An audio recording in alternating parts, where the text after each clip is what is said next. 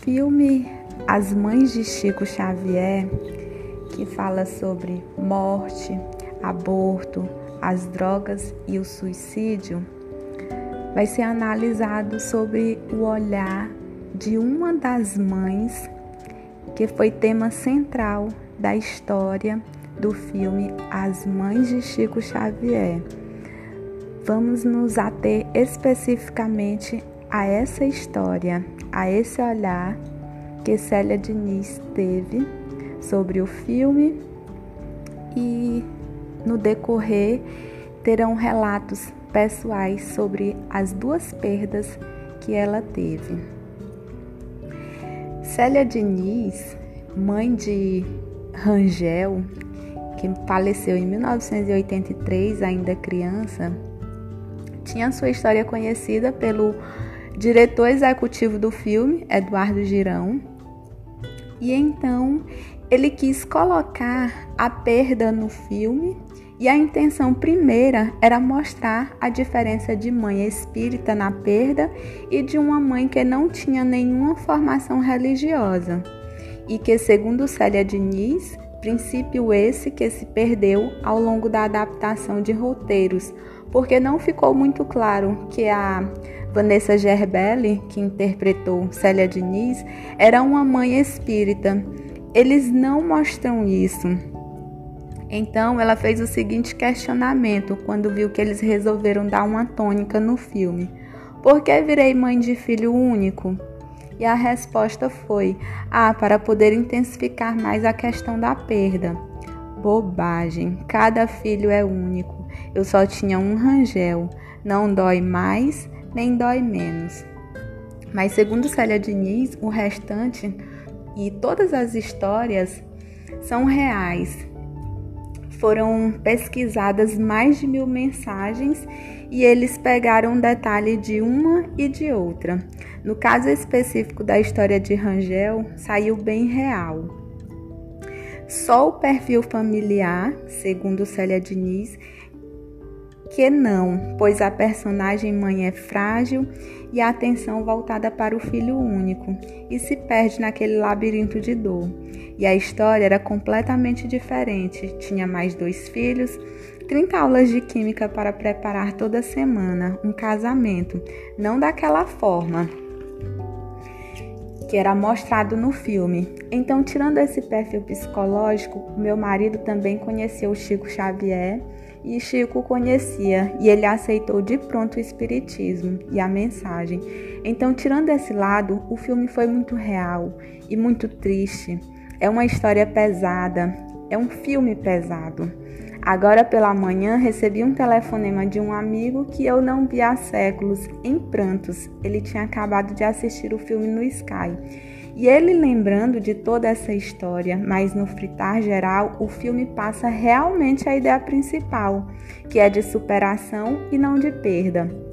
O acidente aconteceu em uma cidade pacata, Pedro Leopoldo, uma cidade plana, onde naquela época as crianças passeavam de bicicleta. Naquela manhã, a babá não saiu com meu filho na bicicleta, diz Célia Diniz, adequada, colocou na garupa de uma bicicleta grande e ele, ao subir na bicicleta, ele passa direto e cai do outro lado e dá um cortezinho pequeno aqui atrás. Numa sexta pela manhã e na segunda-feira ele tem a primeira convulsão antes das sete da manhã e dez horas já havia partido. Foi uma hemorragia sutil nas meninges, imperceptível pelos médicos e que depois eu vim a saber o porquê daquilo tudo, né? Porque a queda foi muito inexpressiva e ao chegar de Belo Horizonte, para onde tive que levar o meu filho, encontro a babá que me fala assim: Você me perdoa? Eu sou culpada da morte do seu filho e eu falei: Você é responsável pela queda. Ele poderia não ter morrido de uma queda tão insignificante. E ela falou: Você me perdoa?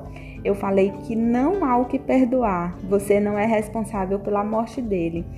E quando eu cheguei em Uberaba, quatro meses depois, de cara, o Chico fala comigo: Você, perdeu, você perdoou a babá, né, minha filha?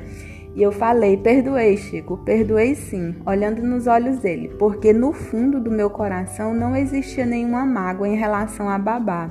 Eu tinha perfeita compreensão das leis que regem a vida naquelas circunstâncias para culpar alguém naquilo. E Chico fala: Você perdoa babá, minha filha?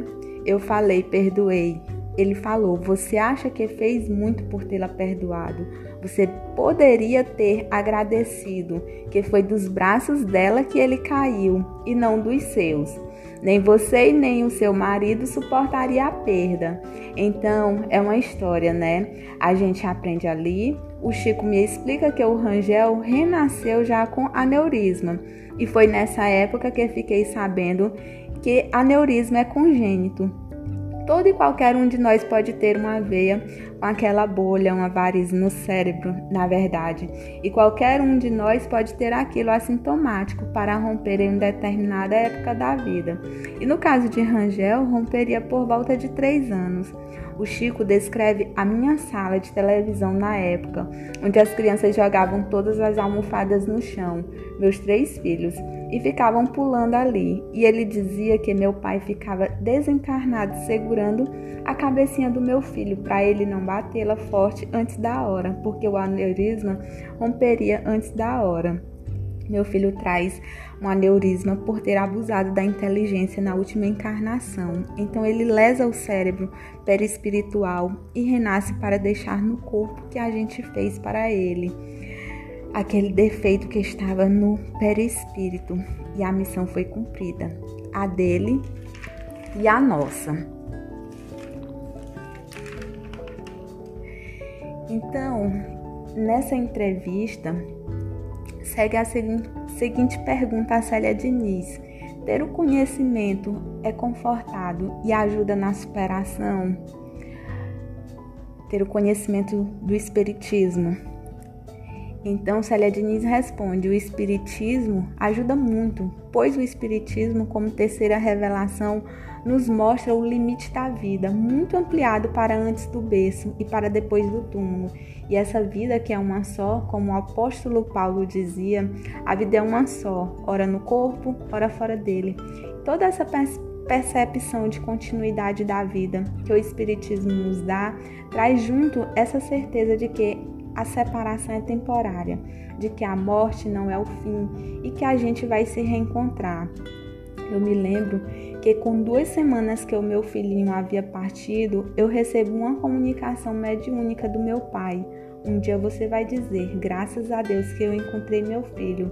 E então a gente começa a viver não mais naquela perda irreparável do túmulo ser o fim. A gente começa a viver em cima de uma esperança de reencontro. É outra história muito diferente. Então, segue a segunda pergunta, onde fala para Célia Diniz que, como ela praticamente já nasceu num berço espírita, então o que modificou no espiritismo, tendo essas, prov essas, é, essas provações? Porque você não só passou por uma prova de perder um filho, como também perdeu a filha. Então, é, perdeu a filha 20 anos mais tarde.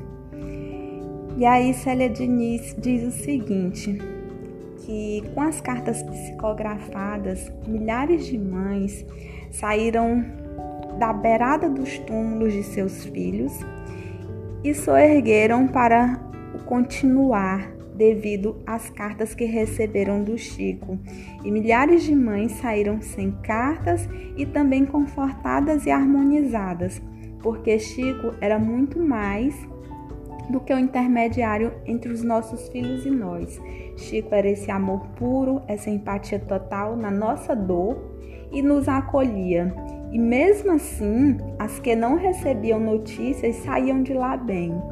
Mas hoje, quando a minha filha se foi, em 2006, no alto da minha prepotência, eu achava que eu já tinha aprendido tudo, que havia, a vida tinha me ensinado com a perda de um filho. E quando ela se vai, eu tenho que repensar tudo aquilo que eu tinha vivenciado 23 anos antes. Ainda coincide depois de assistir a minha história. Foi uma situação muito privilegiada eu assistir a minha história e poder ver de fora toda aquela situação. E quando eu via o desespero da atriz Vanessa Gerbelli ao interpretar o que eu passei no momento que o mundo desmorona na cabeça da gente naquele momento, quando eu vi aquilo, eu olhei e falei: "Meu Deus, como que eu sobrevivi àquela perda?" Então a gente não tem noção. E olhei e falei: "Eu sobrevivi a isso. Eu voltei a ser feliz depois disso." Eu consegui ser feliz depois disso, entendendo como felicidade não a ausência de saudade, não a ausência de alguns problemas, mas o importante de tudo que eu acho hoje é que a consolação pela perda dos filhos não está só em mensagens psicografadas. Se estivesse, Deus teria sido muito injusto com as mães de outras religiões. É algo bem maior do que isso que nos move. É algo muito mais que sustenta muito mais a nossa fé e que nos move para a frente. É a certeza do amor de Deus para conosco. E isso eu aprendi com a perda de Mariana. Eu, quando ela vivia, quando ela se vai no auge da vida, e quando ela se vai, eu percebo que para dar conta daquilo de novo, sem Chico Xavier, porque meu marido disse: "Que que vai ser de nós agora? Chico não tá mais aqui". Eu falei: "Nós não precisamos mais do mesmo aparato. Nós já sabemos lembrando o profeta do Velho Testamento: tudo que não me destrói me faz mais forte. Então eu falei: a gente não precisa mais, a gente já sabe o quanto vai doer, como vai doer, mas a gente sabe que essa dor passa. Então, Célia Diniz fecha com o seguinte: seu relato após a segunda perda, né, que é a morte de sua filha Mariana. Chico Xavier se foi e deixou um legado extraordinário, onde todos podem encontrar a consolação, porque o Espiritismo é o consolador prometido por Jesus. É uma das nuances do consolador prometido por Jesus. E lá, em Jesus, elucidado por Allan Kardec, é possível encontrar toda a força e coragem para passar e superar essa perda temporária. Então, Célia Diniz, ela se apoia é, na sua fé, no Espiritismo e ela mostra a superação que ela teve mesmo tendo perdido seus dois filhos.